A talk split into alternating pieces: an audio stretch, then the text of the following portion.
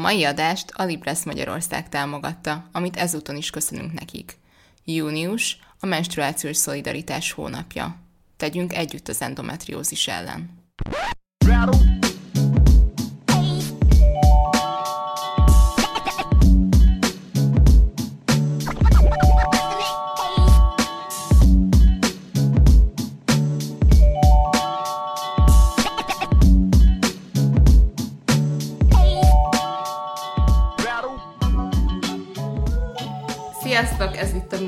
Podcast, én Luca vagyok, és körünkben üdvözöljük dr. Benkovics Júliát. Sziasztok!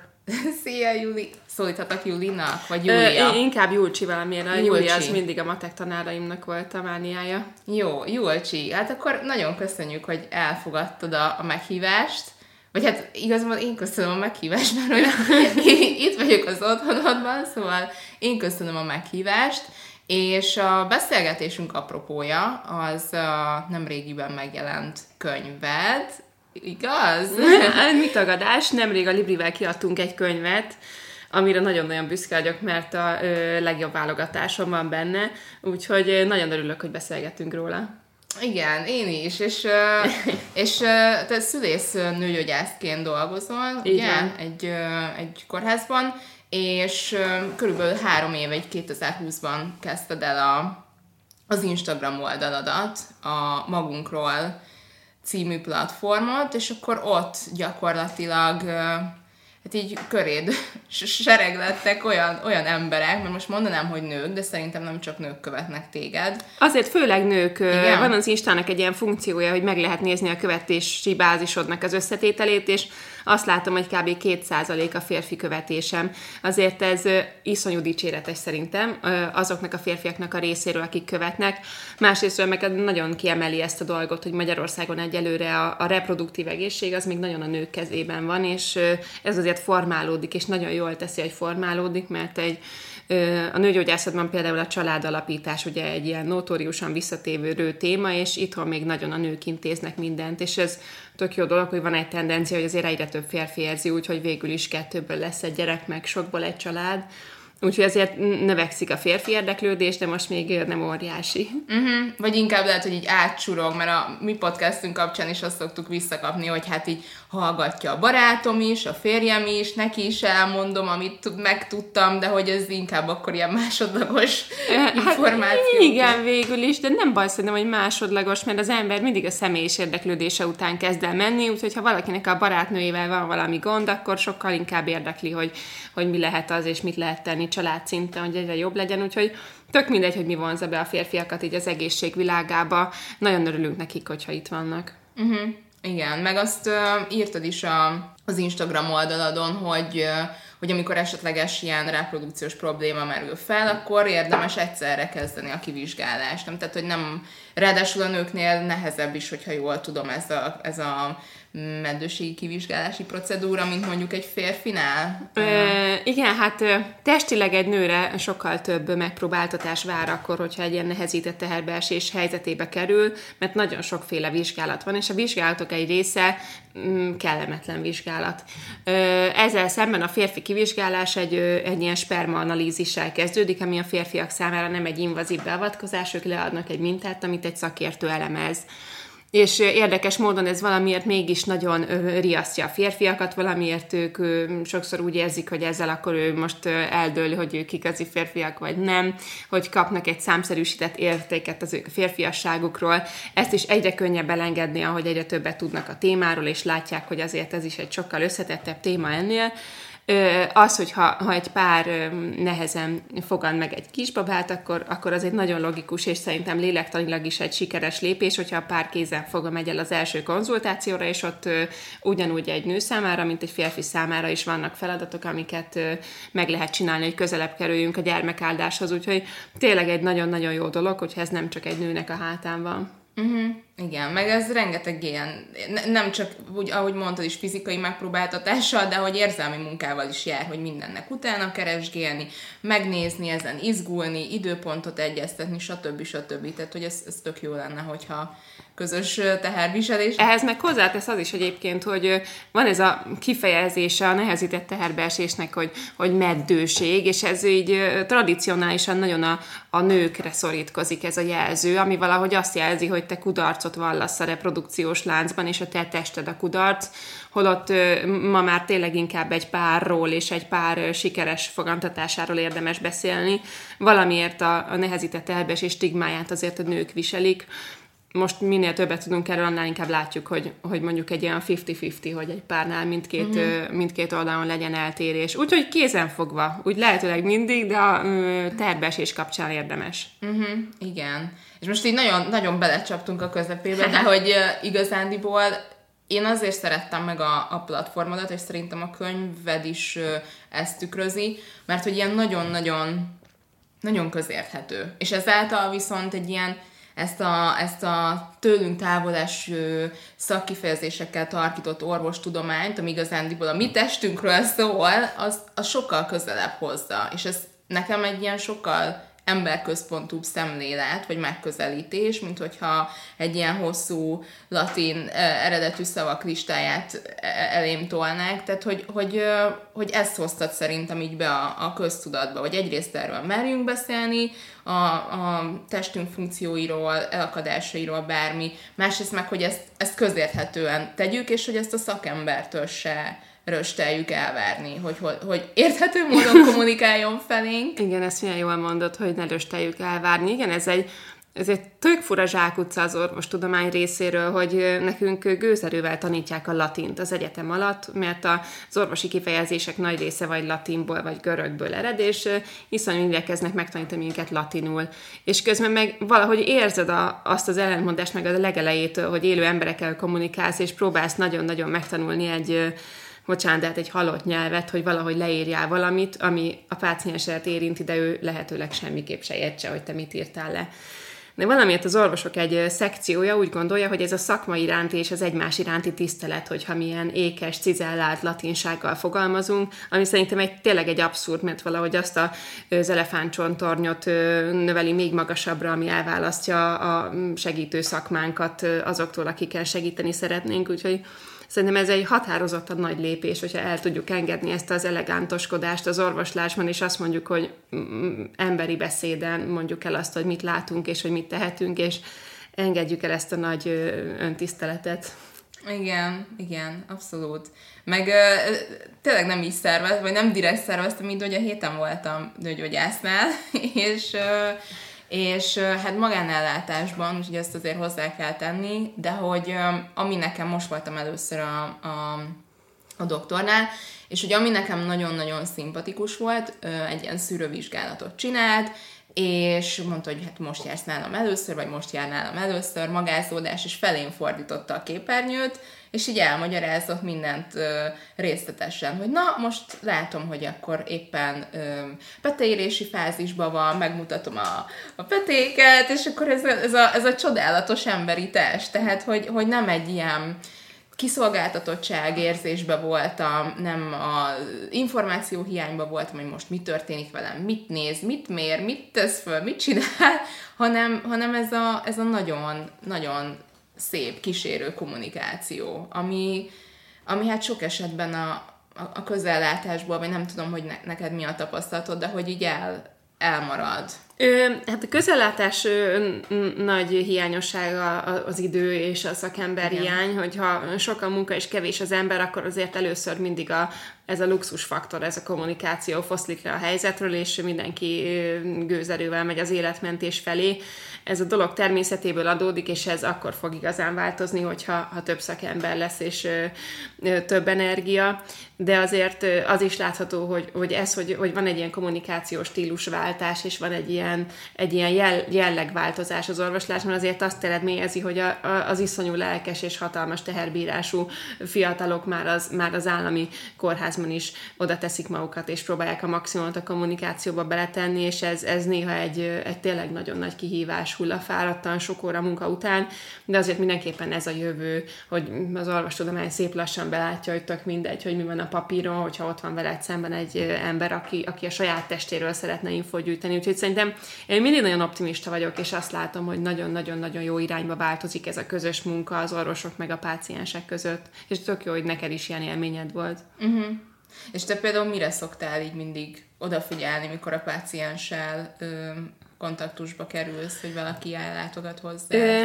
Viszonylag sok típusú hangulat van, amit így egy-egy ember be tud hozni egy rendelőbe, de van néhány dolog, amihez én ragaszkodom. Például úgy vettem észre, hogy, hogy sokak számára könnyebb például szexuális témákról, vagy intim témákról beszélgetni úgy, hogyha behozzuk a, a beszélgetésbe a tegeződést. Uh-huh. Hogy érdekes, hogy ez is még tovább fosztja le ezt a, ezt a nagy orvosi bálványt, hogy sokkal nyitottabban lehet így beszélni.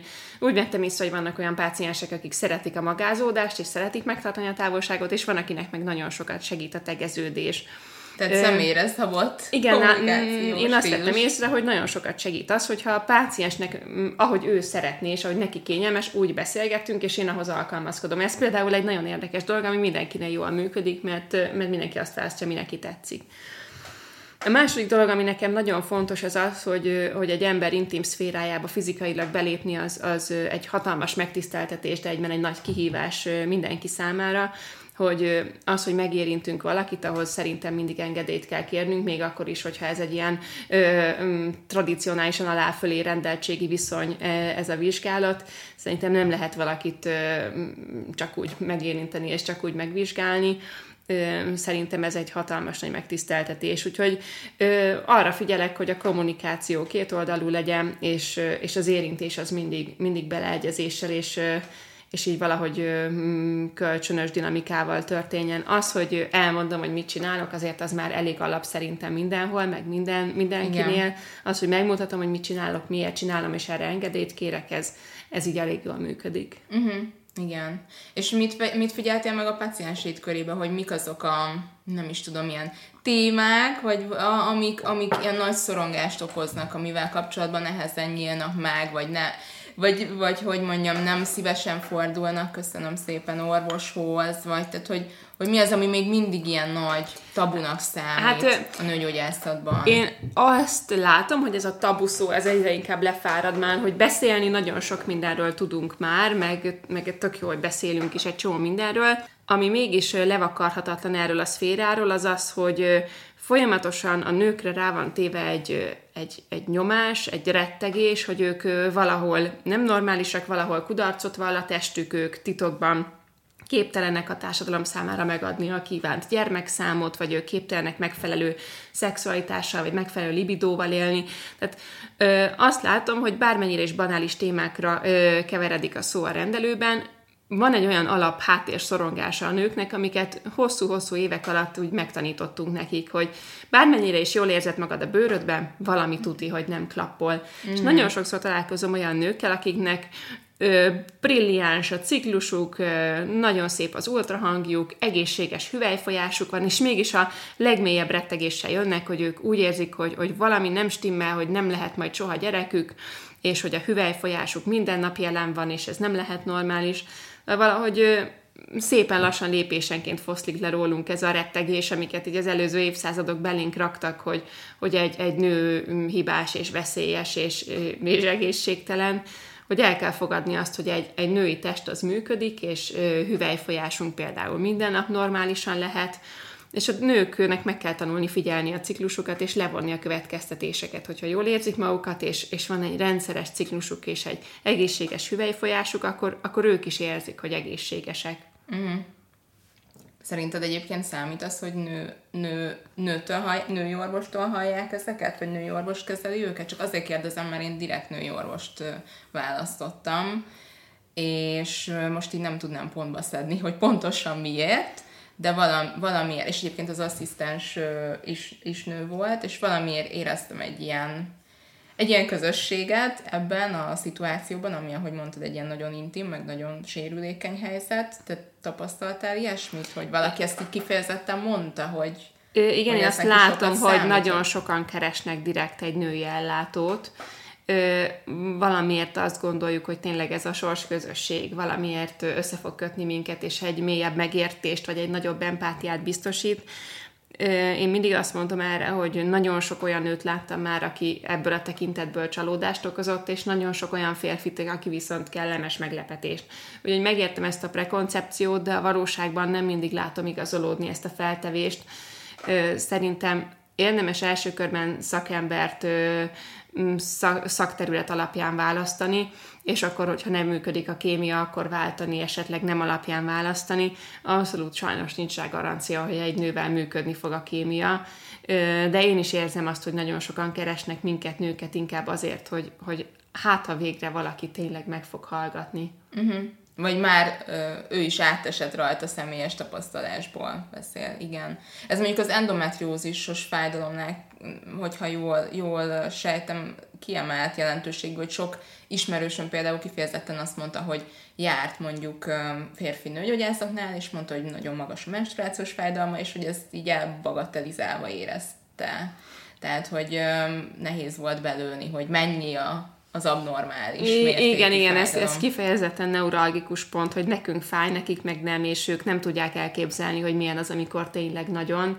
Én ebben sem gondolom azt, hogy van egy ilyen nemi séma, hiszen az endometriózis szakértői azért nagyon nagy számban férfiak is.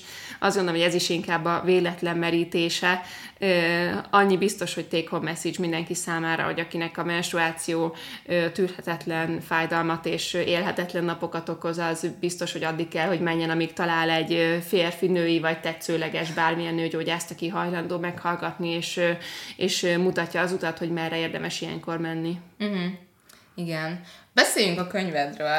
mert, mármint, hogy már arról beszélünk, mert igazából a könyved is ezeket a témákat érinti. Mm, nekem van egy előfeltevésem, hogy neked mi volt a motivációd uh-huh. ennek a megírásában, meg az összehúzásában, de hogy ezt így tök szuper lenne tőled hallani, hogy mi volt ezzel a, a célod. Van egy, nagyon régóta foglalkozom azért már az emberi testtel, már több mint tíz éve, és minél többet tudok róla, annál nagyobb, mm, annál jobban összeáll a kép, és annál jobban látok összefüggéseket, és ez egy fantasztikus élmény számomra, és amikor ezt látom, akkor az az érzésem, hogy ez valahol mindenkinek járna ez az élmény, hogy a, a hétköznapoknak a, a, a kis élményeit, a kis megfigyeléseit, az érzeteket, valahogy úgy érzem, hogy, hogy mindenkinek járna az, hogy ezeket értsük és érezzük, mert annyira bonyolult az élet, és a testünk egész nap, minden nap küldi a feedbackeket, hogy most ö, jól csináljuk, amit csinálunk, vagy nem, most, ö, most, most fáj ez, amit csinálunk, vagy nem. És hogyha, hogyha nem értjük az összefüggéseket, akkor egy hatalmas nagy szorongáskeltő zavar ez a biológiai működés, hogy most már megint cserben hagy a testem, már megint nem tudom, hogy mi történik vele. Nagyon egyedül lehet lenni ebben a biológiában, ha nem látjuk az összefüggéseit.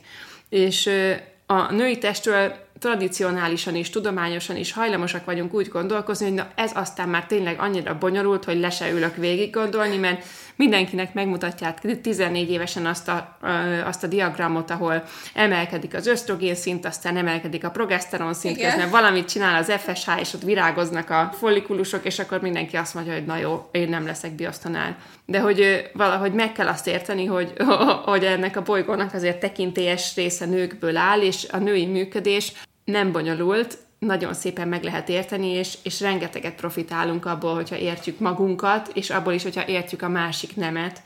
Úgyhogy Igen. az, hogy, hogy látom, hogy, hogy mekkora szorongást okoz egy-egy megmagyarázhatatlan testi tünet, amire aztán ráépül nyolc másik, és a végén ö, tényleg egy ilyen mindennapos szorongást képes kelteni, egy teljesen banális biológiai jelenség, azért gyűjtöttem össze ebbe a könyvbe ezeket a legfontosabb kis fejezeteket, mert tényleg zseniálisan van összerakva a női test. Én minden nap találok benne valami újat, ami, ami egyszerűen fantasztikus, és hordja egy csomó ember ezt a testet, és a legtöbben félnek tőle, és én azt szeretném, hogy akinek megadatott egy ilyen szerkezet, mint egy női emberi test, az tényleg tudja élvezni, és legyen rá büszke, és lássa azt, hogy wow, mit csinál a testem, és ehhez viszont sajnos az kell, hogy így az alapbioszórát lerakjuk, hogy elkezdjük érteni és figyelni, és inkább ámulva nézzük a működését, és ne így rettegve.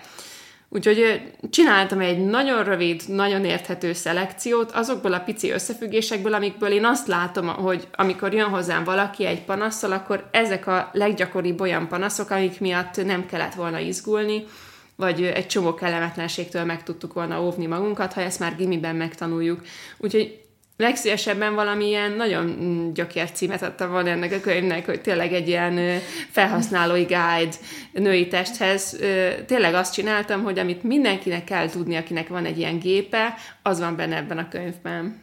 Igen, igen, ez a, nem tudom, vagina 1.0, vagy... Így van, hogy ez tényleg az, az alapozó kurzus mindenkinek, és igyekeztem nagyon-nagyon egyszerűen, hogy ezek az alapok, ezek most már úgy leülepedjenek, és az a legnagyobb álmom, hogy most ö, ki tudunk nevelni egy olyan generációt, akik mozognak az interneten, megszűrik az internet információit, elolvassák a megfelelő irodalmat, és most kinevelünk egy olyan női generációt, aki, aki tudja, hogy mi történik a testével és ez a generáció fogja fölnevelni azt a nagyon boldog generációt, aki viszont már abban növekszik fel, hogy figyeli a testét, figyeli a válaszait, figyeli az igényeit, és akkor lesz egy jobb hely ez a világ, hogyha erre képesek leszünk. De nagyon, nagyon nagy szenvedéllyel, és Elán, na, nagyon kíváncsi vagyok rá, hogy téged mi, mi mot, vagy mi indított el a, annak az útján, hogy szülésznőgyógyász legyél?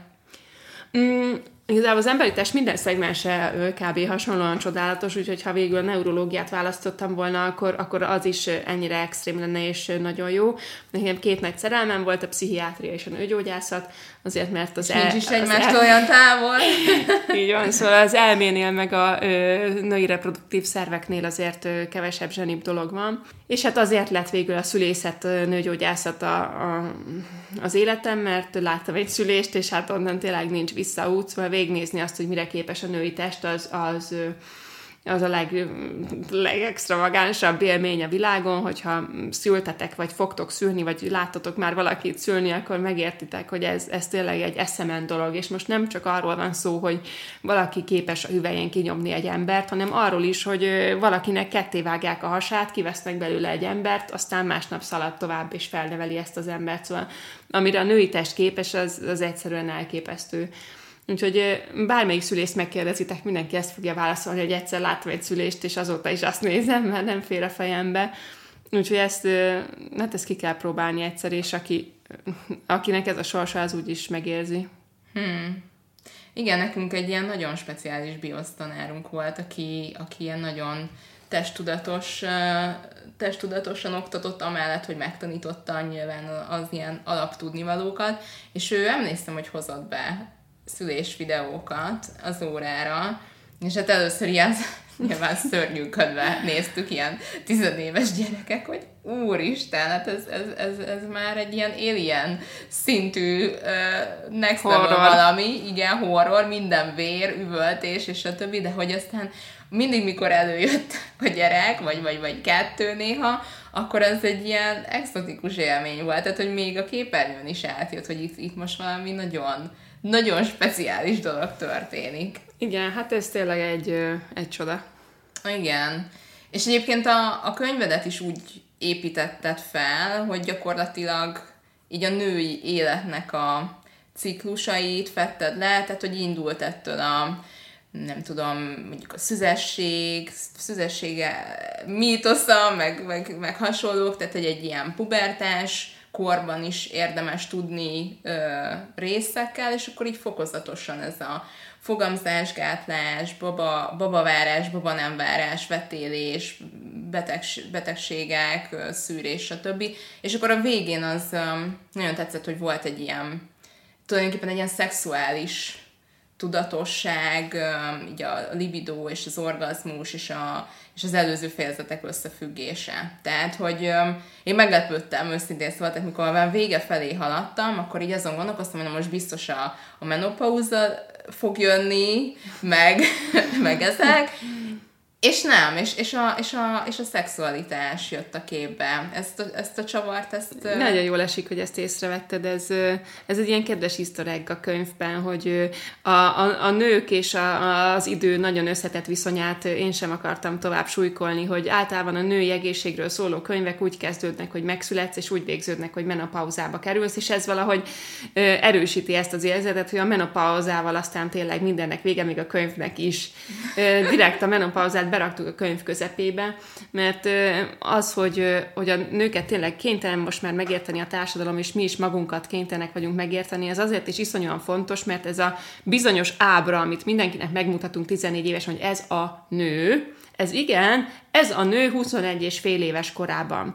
És se előtte, és se utána nem lesz ez a nő, és az, hogy, hogy mi egy darab típusú és működésű nőt megtanulunk, és mindenki más betegnek érzi magát, az egy abszurd. Uh-huh. Hogy a nők, ha, ha még nem ovulálnak, akkor még túl fiatalok, ha még nem ovulálnak rendszeresen, akkor betegek és meddők, ha már ovulálnak rendszeresen, akkor tankönyvi nők, aztán terhesek lesznek, az megint olyan bonyolult, ha szoptatnak, ahhoz senki nem ért, aztán amikor pedig köve, köve, közeledik a menopauza, akkor meg már becsukjuk a könyvet, és az meg aztán tényleg blasfémia, és az tényleg már egy egészségtelen állapot állapot. Tehát a, a nők életében egészséges életszakaszok váltják egymást, és ezekben az életszakaszokban teljesen máshogy működünk. Úgyhogy azért is van a könyvnek egy ilyen sajátos időbeli eloszlása, hogy érzékeltesse ezt, hogy nagyon sokféle női működés van, és nagyon sokféle női működés lehet egészséges. Például a menopauza is. Igen, és pont ezt az ilyen értékítéletmentes, vagy vagy értéksemleges hozzáállást éreztem egyébként a könyvön keresztül, mert még olvastam olyan nőgyógyászati könyveket így a szüleimtől el, elcsórikálva, amiben ilyen, hát még így a, a, a nőknek a maszturbálását is olyan, olyan kétkedve. Gyanús és veszélyes. Igen, fogadták, tehát hogy ennyire retro könyveket, és azért ahhoz képest meg, hogy, hogy te bedobod a, a, szörtémát, bedobod a nem tudom. Tehát, hogy számtalan olyan témát, ami, ami ilyen um, társadalmi megítélés alá esik, de hogy egyébként meg orvosilag egyáltalán semmi gond nincs vele, sőt. Igen, hát kénytelenek vagyunk kimászni ebből a társadalmi koncepcióból, hogy a nő teste valahogy a társadalom tulajdona, és valahogy az értéke összefügg a reproduktív potenciájával, szóval azért is tök jó megérteni a biológiát, mert akkor látod, hogy a, a társadalomban történő változások azok mindenképpen hatással vannak arra, hogy hogyan látjuk magunkat, de nagyon fontos, hogy mielőtt bárki megmondaná, hogy hogyan látjuk magunkat, lássuk magunkat, és lássuk a biológiánkat, és akkor sokkal könnyebb lesz azt mondani, hogy mindegy, hogy mit írtak tegnap előtt ebbe a törvénybe, én tudom, hogy mi a normális, és tudom, hogy én normális vagyok. Igen, ezek a mítos, ahogy mondtad, hogy a társadalom így hajlamos rátelepedni a, a nőre, meg a női testre, meg így, így magáénak érezni, és akkor így elmondani, hogy mit, hogy kéne, és lehetőleg mikor csinálni csinálni. Ugye a szüzesség mitoszáról beszéltünk, tehát mondtad, hogy, hogy akkor ez egy, igen, ez egy ilyen mitosz, de hogy mi a helyzet a biológiai órának a mítoszával? Mert ez, ez, ez, viszont nem, ez viszont nem mítosz, hogy ez, érzékelem. Ez az egyik legérdekesebb téma szerintem, ahol a társadalom és a nő biológiája összefonódik. Tehát az, hogy, hogy más-más évszázadokban teljesen más a szaporodásnak a dinamikája és az ehhez kötődő társadalmi, kulturális szokások, az most egy nagy kérdés elé állítja a mi generációinkat, hogy akkor most mégis kinek mi a feladata és mikor. És ö, ezzel kapcsolatban én ragaszkodom hozzá, hogy, ö, hogy aki női testbe születik, és ha akar, ha nem akar szaporodni, annak ö, elemi szükséglete az az információ, hogy a termékenységünk az idővel csökken. Uh-huh. Van egy ilyen mesterséges vonal, a 35 éves kor, amikor, amikor azt szoktuk mondani, hogy innentől számít az ember reproduktív szempontból idősnek, de azt tudjuk, hogy a 20-as éveink elején vagyunk a legtermékenyebbek, aztán egy ideig még átlagosan vagyunk termékenyebbek, és 35 éves korunk fölött pedig drasztikusan elkezd csökkenni a termékenységünk.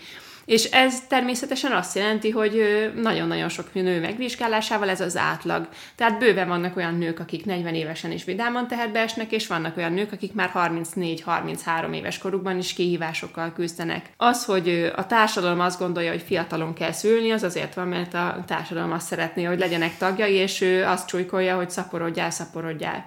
A, ami engem érdekel, és ami szerintem mindenki számára ebből az egyetlen egy fontos dolog, az, hogy az egyén, amikor meghozza a saját döntéseit, akkor legyen a birtokában az a sok információ, ami alapján ő egy önazonos döntést tud hozni. ha lefosztjuk erre, hogy mit gondol a politika, meg hogy van a családtámogatási rendszer, meg mit gondolunk bármiről is, akkor amikor csak te vagy ott egy nő, és te tervezed a jövődet, akkor tudnod kell, hogy hogyha a szaporodásodat van alkalmad időzíteni, már pedig az is ritka dolog, hogy az embered döntési helyzetben van, vagy a szerelmet keresi, vagy az anyagi biztonságot, ha döntési helyzetben vagy, akkor tudjál róla, hogy 35 év fölött nehezebb lehet majd szaporodnod. Úgyhogy a biológiai óra létezik, és nem csak a szaporodás szempontjából értelemszerűen, hanem, hanem a sejtszintű öregedés és a mindenféle biológiai funkciók változása terén is létezik a biológiai óra, hiszen meghalunk. De ami számunkra ez a nagyon nyomasztó érzés, hogy szaporodni kéne, uh-huh. abból birtokolnunk kell ezeket az alapvető evidenciákat, hogy van, akinek menni fog 40 évesen, van, akinek meg nem, és csak az a fontos, hogy mi mit gondolunk, és nekünk mik a terveink, de tudni kell róla, hogy ez igaz. Igen, igen, tehát ez nem egy mítosz, ez, ez tényes való, hogy létezik. Én most így tök szívesen ötletelnék veled a, azzal kapcsolatban, hogy szerinted, mert ha már ilyen reprodukciós történések, hogy nem tudom, lehet ilyet hallani, hogy Naomi Campbell 50 évesen, meg van, aki 40 valahány, hogy, hogy nyilván ez a technológiának is, meg a, az orvostudomány fejlődésének is köszönhető, hogyha itt most nem a béranyaságról beszélünk, hanem arról, hogy, hogy egyre több olyan technika áll rendelkezésünkre, amivel ezt így ki tudjuk nyújtani, akár itt most a, a petesejtek lefagyasztásáról beszélünk, azoknak a megtermékenyítéséről, visszaültetéséről, stb. stb. De hogy merre halad ebben az orvos? Meddig lehet ezt ki... Nekem ez egy annyira érdekes izgi kísérlet, hogy vajon ezt meddig lehet idézőjelbe kinyújtani mesterségesen. Tehát merre halad az hát megvannak a trükkjeink, és, és egyre többet fogunk tudni a reprodukció asztalára is letenni, de azt látni kell, hogy az orvostudománya a versenyben a környezeti ártalmak is ugyanannyira versenyben vannak, és ugyanannyira fejlődik a környezeti mérgezés hatásfoka, mint amennyire mi igyekszünk ezt ellensúlyozni mindenféle beavatkozásokkal. Úgyhogy ezért fejfej mellett haladunk a, a környezeti ártalmakkal, hogy megőrizzük a reproduktív potenciálunkat. Azért az, hogy egy emberi DNS-ben mennyi a, mennyi a tartalék, az egyelőre egy kódol dolog. Aztán, hogyha ö, tudunk már rendesen klónozni, akkor már ö, ö, ugye ez, ez sem lesz már egy probléma, de az, hogy egy ember élete önmagában véges, és az ő saját gyermekével töltendő ideje is azért véges, az hogy mégis óvaint attól, hogy az orvostudományra bízzuk a szaporodásunknak az oroszlán részét, mindenki akkor jár a legjobban orvosilag kockázatbecslés tekintetében, ha előbb szaporodik, mint később. Uh-huh. És akkor Ebből a tekintetben iszonyúan sarkos és nagyon hatásvadász a média, mert vagy, a, vagy olyan cikkeket látsz, hogy hogy beskatujázzák a nőket, és babagyárak vagyunk, szülje 20 évesen, vagy menjen répát kapálni, ez is egy sarkítás. A másik oldalon pedig, pedig azt látod, hogy Naomi Campbell 52 évesen egészséges hármasikreknek adott életet, de valahol az igazság értelemszerűen a kettő között van, mint mindig, senkinek nem tartozol a magyarázattal, csak saját magadnak, és te fogod meghozni a reproduktív döntéseidet, legalábbis reméljük ez még egy ideig ebben az országban is így marad és ahhoz, hogy jó döntéseket tudjál hozni, ahhoz tájékozódni kell. Amikor egy celebritás idősebb életkorban ad életet a gyermekének, akkor arról nem mindig van szó, hogy ez egy saját petesejt, esetleg mm. egy embriódonáció, és hogy milyen beavatkozások voltak szükségesek ehhez. Ezek a sarkalatos és fényes példák, ezek azért kerülnek a szemünk elé, mert sikeres szaporodással zárultak, de azok a történetek csak sok-sok-sok évvel később szoktak média visszhangot kapni, amikor viszont egy történet kedvezőtlenül végződött. Úgyhogy ez egy, szerintem egy csodálatos dolog, hogyha az ember tud dönteni arról, hogy szeretne szaporodni, és mikor szeretne szaporodni, azért is érdemes a BIOS megtanulni, hogy minél, minél jobb és minőségibb döntést tudjunk ezzel kapcsolatban hozni. Igen, ahogy mondtad is, hogy például nemrégiben jött ki talán a Jennifer Anistonról, meg egy olyan cikk, hogy tíz éveken keresztül próbálkozott, és mindeközben a média meg folyamatosan súlykolta neki, hogy de miért nincs gyerek, biztos ő nem akar gyereket, stb. stb. És akkor ilyenkor elgondolkoztató, hogy hát azért valószínűleg Jennifer Aniston nem ugyanabból a büdzséből gazdálkodik, mint mondjuk én például, és hogy mégse sikerült ez Igen, hát valamennyire azért ugye nagyon sok pénz mellett is hozott anyagból dolgozunk, és az, hogy ő milyen genetikával és milyen adottságokkal ment bele ebbe a történetbe, az biztos hozzátett ahhoz, hogy, hogy, hogy mennyire volt kemény számára ez a küzdelem. De hát nem, nem tudok okosabbat mondani, mint hogy mindenkinek csak a saját tükörképével és a saját egészségével érdemes foglalkozni, mert a média durván torzítja a nők reproduktív történeteit, sajnos mindig valaki azt szeretné, hogy valamit gondoljunk arról, amit hallunk, de tényleg csak azzal kell foglalkozni, hogy mi mit szeretnénk, milyen az egészségünk, és, és hogyan tudunk a lehető legjobb döntéseket hozni. És ezzel kapcsolatban az is egy iszonyúan fontos dolog, hogy egyre inkább ki tudjuk azt is mondani, hogyha valaki nem szeretne gyereket. Uh-huh. Hogy um, ezzel a biológiai óra ketyegéssel kapcsolatban van egy ilyen mellékhatás, hogyha valaki viszont úgy érzi, hogy ő, ő, ő nem, nem a szaporodásban fogja megtalálni a boldogságot, akkor ez a ketyegés, ez ki kell várni, hogy végre 50 éves legyen, hogy végre már senkinek kérdezgesse, hogy miért nincsen gyereked. De ezzel kapcsolatban is egy szuper dolog az, hogyha birtokában vagyunk az infóknak, és tudunk hozni egy döntést, és azt a döntést, hogyha mi is egy tájékozott döntést hoztunk, sokkal könnyebben tudjuk vállalni, mint hogy mi sem tudjuk pontosan, hogy miről döntöttünk, és ez a döntés, ez, ez meddig húzható, vagy nyújtható, vagy modifikálható. Úgyhogy szerintem felvállalni a reproduktív döntéseinket az, az akkor működik a legjobban, hogyha de hogy miénk az a döntés. Uh-huh. Igen, ez nagyon, nagyon köszi, hogy ezeket így elmondtad. Meg a másik, amit a, amit a könyvedben is említettél, tabu, és nemrégiben egyébként több ismerősöm is sajnos vetélésen esett át, és, és hát megdöbbenve konstatálták, hogy egyrészt, hogy ez mennyire gyakori, másrészt pedig, hogy mennyire nem nem tudják kezelni, vagy nem tudják, hogy mi a teendő ilyenkor, vagy ilyen meglepetten éri őket, nem ez a jó szó, talán inkább sokként éri őket, hogy kihez, hogy és, és mind fordulni, mit tenni, mikor lehet utána esetleg újra mm, próbálkozni, stb. stb. És nekem nagyon tetszett az a, nem fogom tudni szó szerint visszaidézni, de hogy, hogy talán az a, az a rész, ahol megfogalmaztad, hogy, hogy amikor hogy amikor összeáll a, a petesejt és, a, és, a, és az ondó sejt, akkor uh, tulajdonképpen itt egy ilyen genetikai információ csere zajlik, ami nem mindig sikerül jól, és akkor ilyenkor előfordulhat, hogy, hogy inkább uh, el, elmegy az a az így, a így van, ebből ö, elég sokat gondolkozott már rajta az orvostudomány, hogy miért történnek a terhességi veszteségek, és és a, amikor megvizsgálták az első trimeszterben elvesztett magzatok kromoszóma szerelvényét, akkor azt látták, hogy úgy tűnik, hogy a legtöbben, akik az első trimeszterben elmennek, azért mennek el, mert valami nem sikerült itt a genetikai információ cserében. Mondjuk ezt úgy kell elképzelni, ezt a, a genetikai információ cserét, mint hogyha lenne egy töltött káposzta receptje a nagymamádnak, meg egy vegán töltött káposzta receptje az anyukádnak, és te a kettőből szeretnél csinálni valamit, és megpróbálod összehozni ezt a két receptet, és hogyha valamit elrontasz, akkor ez lehet egy igazán ö, rossz recept, viszont azért jó eséllyel ö, sikerül. Tehát két ö, tök különböző receptből kell csinálni egy teljesen új embert.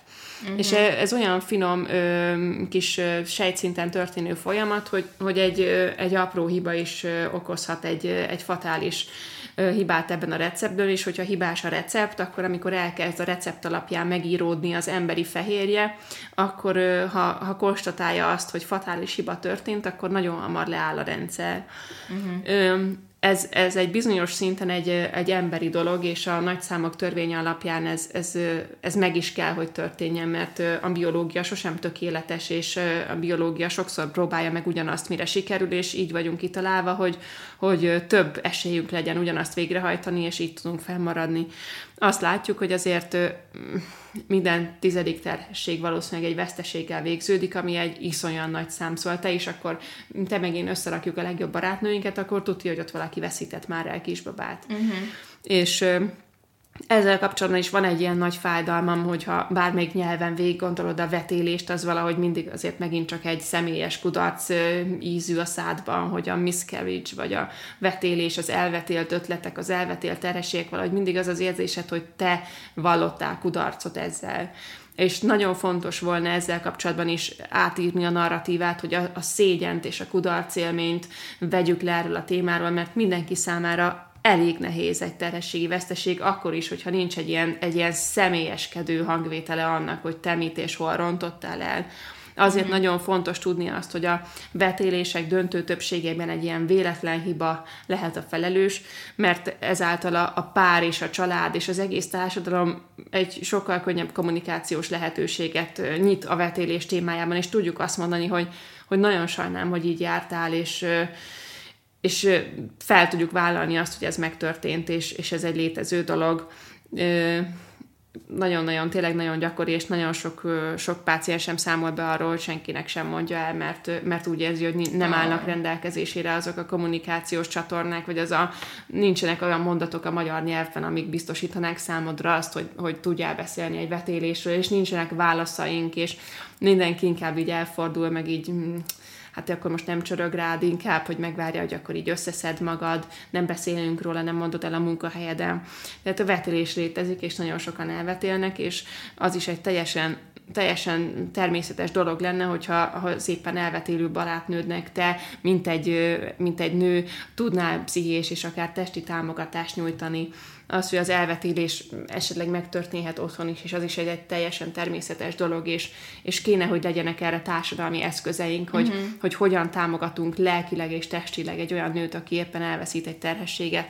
Óriási nagy hiányosságaink vannak ebben, nem csak orvosi tudományos szinten, hanem, hanem a társadalmi igen, berendezkedésben igen. is. Itt valahogy van egy snitt, és akkor mindenki egyedül hagyja azt, aki megkapta ezt a veszteséget, és, és gyorsan le tudjuk az asztalá söpörjük, mint, mint hogyha valakinek a szégyene volna az, hogy ez így megtörtént.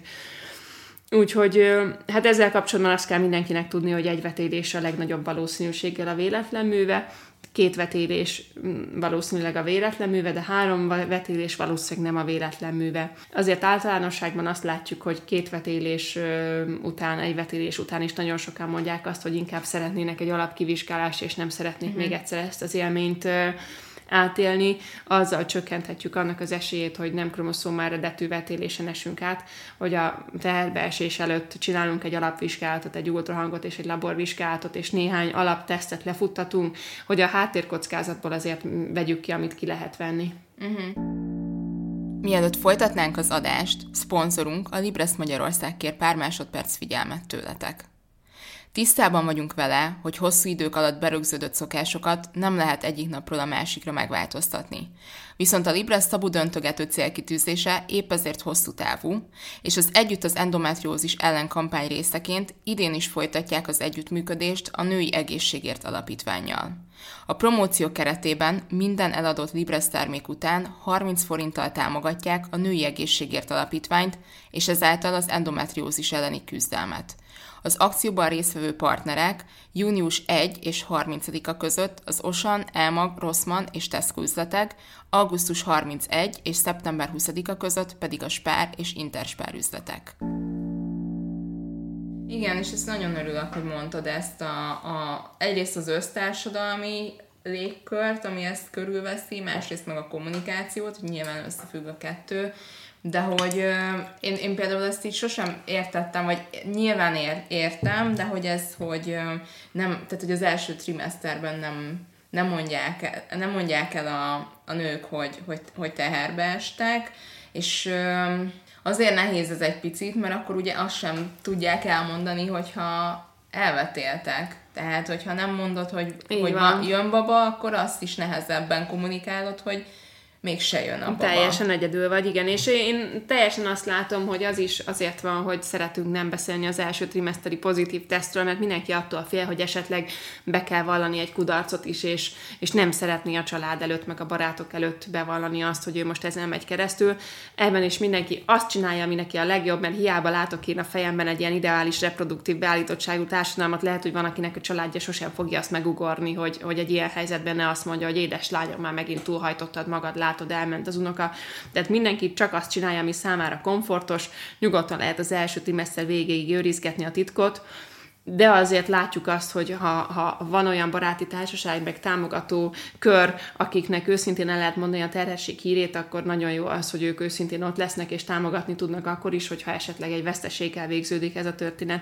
De mivel erről is egyre többet beszélünk, ez is ki fog alakulni, és, és lesznek végre válaszaink, és fogjuk tudni, hogy nem csak akkor kell hozni az encsiládát, ha valakinek megszületett a gyereke, hanem akkor is, ha valakinek nem született meg a gyereke, mert, mert a női testnek vannak történetei, és, és tök jó, hogyha tudjuk támogatni ezeket a helyzeteket barátilag, meg családilag. Igen.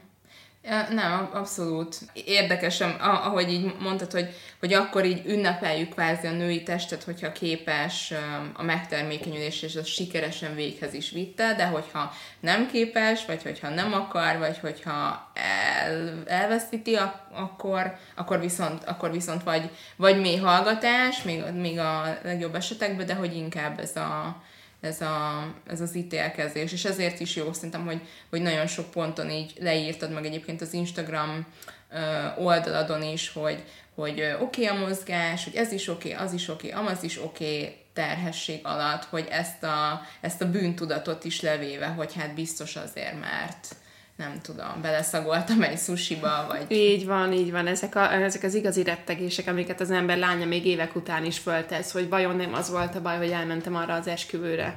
És nem. Az uh, tetszett nagyon, és ez, ez inkább a, azt láttam, hogy az Insta, Insta oldalon volt egy ilyen, amit kitettél a Story Highlights-ba, hogy uh, összeszedtél kérdéseket, amiket nők kérdeztek egymástól, vagy amire kíváncsiak voltak egymással kapcsolatban, most nem emlékszem pontosan, hogy, hogy babavárás alatt, vagy csak általánosságban, Bármi. de hogy mindenféle volt, és hogy nagyon érdekes volt az, a, amiket így a szexualitással kapcsolatban tettek föl egymá, egymástól, hogy, hogy neked is volt-e már hüvei orgazmusod, neked mind, mindig van-e kedved szexelni, neked mindig, tehát hogy, hogy ilyen ilyen nagyon, nagyon érdekes, némelyik számon így, így fel, felhúztam a szemöldököm, hogy wow, ti is szoktatok-e maszturbálni, ez is ilyen, ilyen, ilyen meg, megosztó volt, szóval, hogy um, miért, miért érezted azt, hogy be akarod emelni ezt a szexualitás, szex témát. Nyilván össze, összetartozik, csak hogy azért ez egy más szemlélet, vagy én úgy érzem, mondom megint a retro nőgyógyászati könyveimből kiindulva, hogy ott nem mindig volt ez beemelve, vagy, vagy központba helyezve. Igen, az, hogy a szex, szexuális élet és a szexuális egészség része a nőgyógyászatnak, az eléggé adja magát, de valamiért mégis ez is egy ilyen perifériás, kicsit ilyen ingoványos terület volt így a legeslegutolsó évekig. Most már látjuk azt, hogy ha a nőknek célzottan teszünk föl kérdéseket a szexuális egészségükről, akkor, akkor lesznek válaszok és lesznek panaszok az elmúlt 50 évben, mivel nem voltak ajánlások a célzott kérdésekre, ezért nagyon sokszor maradtak a véka alatt a szexuális jellegű panaszok. Nekem az a tapasztalatom, hogyha valakivel már ideje dolgozunk együtt, akkor egy idő után elő fog hozakodni egy szexuális jellegű kérdéssel, legyen ez egy rendelői helyzet, vagy legyen ez egy baráti helyzet. Mindenkinek uh-huh. vannak kérdése a szexualitásával kapcsolatban, és ez szerintem ez így van rendjén. És az, az tetszett nekem is nagyon ebben a kérdésben, vagy ebben a kérdezősködésben, hogy mindenkinek van négy-öt barátnője, akivel kapcsolatban van élménye egy másik női test működéséről, de azért a barátnők általában hasonlítanak egymáshoz, általában közel laknak egymáshoz, tehát nem, nem számít egy random merítésnek az, hogy a te baráti köröddel mi történik, de az, hogy nekem az Instagramon összegyűlt egy ilyen fantasztikus társaság, az, az megadja lehetőséget, hogy, hogy egy kérdésedre válaszoljon 2000 nő, és most tényleg képzeld, hogy itt vagyunk 2000, és megkérdeztem, hogy gyerekek, kinek fáj tegnap a feje, és hogyha azt mondja 2100, hogy nekem, akkor fogom tudni, hogy mm, oké, akkor ez most nem azért volt, mert megittam négy kávét, hanem tényleg front lehetett. Nagyon sokat tudunk mi nők egymástól tanulni, és azért is fontos nagyon ez a biológiai magabiztosság, amit így az alapok elsajátításával azt látom, hogy egyre inkább fölveszünk, mert sokkal jobban tudunk hinni egymásnak és tapasztalatot cserélni, hogyha, hogyha ez tényleg egy ilyen, egy ilyen magabiztos, megalapozott tudás. És azért az, hogy imádjuk a tudományt, meg a, meg a randomizált kísérleteket, meg, a, meg az evidenciákat, ez fantasztikus, de azért látni kell, hogy a tudomány minden, amit tud, azt vadpatkányoktól vagy nőktől ö, tudta meg. Szóval azért, hogyha leülünk egy nővel beszélgetni, akkor, akkor egy darab nőből is kinyerhető a tudománynak a legjava, csak jól kell kérdezni, és el kell hinni, amit a nők mondanak. Az, hogy egy emellé ilyen evidenciákat építünk, hogy be tudjuk bizonyítani, hogy most akkor bármilyen bugyit lehet hordani, az a tudomány működésének a sajátossága. De ha jól kérdezünk és elegen válaszolnak, akkor, akkor nagyon sok mindent meg tudunk tudni egymásról. Nem tudom, ne, nekem ez így a személyes um, formálódásomban, vagy akár feminizmusomban például nagyon sok, nagyon nagy szerepet, és ez már ilyen kényelmes negyedik hullámú feminizmus, vagy, vagy középosztálybeli feminizmus, hogy nekem, nekem ez szám, vagy ez ilyen um, életmeghatározó ez a testtudatosság például. Tehát, hogy nyilván nem azért küzdök, hogy vezethessek autót én is, vagy szavazhassak, hanem azért, hogy kapjak megfelelő felvilágosítást mondjuk a testem működéséről, és akkor így be legyek vonva például ilyen, ilyen jellegű döntésekben, de hogy ez szerintem egy ilyen nagyon empowering érzés, amikor mondjuk így tudod, hogy hogy igen, ez, ez az ovulációm, ez a termékenységi ablakom, itt eshetek teherbe, itt nem eshetek teherbe, e, ez a még nyák, ilyen állagú, ilyen színű, stb. stb. Tehát, hogy ez szerintem egy ilyen nagyon fontos alapköve így a női létnek, vagy, a, vagy a, az ebben lévő magabiztosságnak.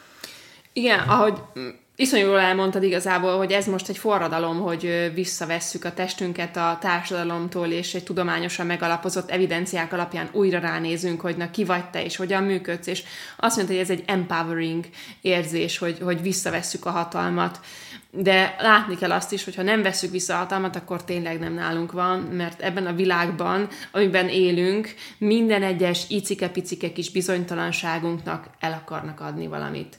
Mert mm-hmm. ha mhm. folyik valami, szedd ezt a kiegészítőt. Ha ragad valami, most meg azzal, hogyha ö, ilyen a hajad, akkor, akkor így vasalt. Ha olyan, tehát a női bizonytalanságra épül a, a világ fele. Úgyhogy ha tudod, hogy, hogy mi a normális, és te hogyan működsz, akkor sokkal nehezebb lesz elvenni tőled a hatalmat, mert az, hogy ezekből a picike lépésekből, hogy te bizonytalan vagy, és azt hiszed, hogy barackillatú tusfürdővel kell mosni a, a vulvádat, abból nagyon könnyen az lesz, hogy, hogy igenis a keresetednek egy tekintélyes részét vissza fogod fizetni az iparnak, azáltal, hogy megveszel egy csomó fölösleges dolgot, amik mind a bizonytalanságodra bazíroztak nem leszel ellenfél az ilyen bizonytalanságra bazírozó marketingnek akkor, hogyha, hogyha ismered a testedet, és tudod, hogy mi nálad a normális. Hát tényleg, ha bekapcsolod a tévét, akkor az ömlik mindenhonnan, hogy gyorsan szaladjál dolgozni, szedd be ezt a fájdalomcsillapítót, fura vagy, büdös vagy, most ki, legyél illatosabb. Szóval folyamatosan veszik vissza Igen. tőled az energiádat, Igen. meg a pénzedet, hogyha ha nem figyelsz oda. És, és be kell keményíteni, és, és vissza kell venni a hatalmat, hogy tud, hogy, hogy ez, nem, ez nem nekem szól, itt nem arról van szó, hogy én vagyok tökéletlen, hanem arról, hogy ők a hülyék. Nagyon köszönöm.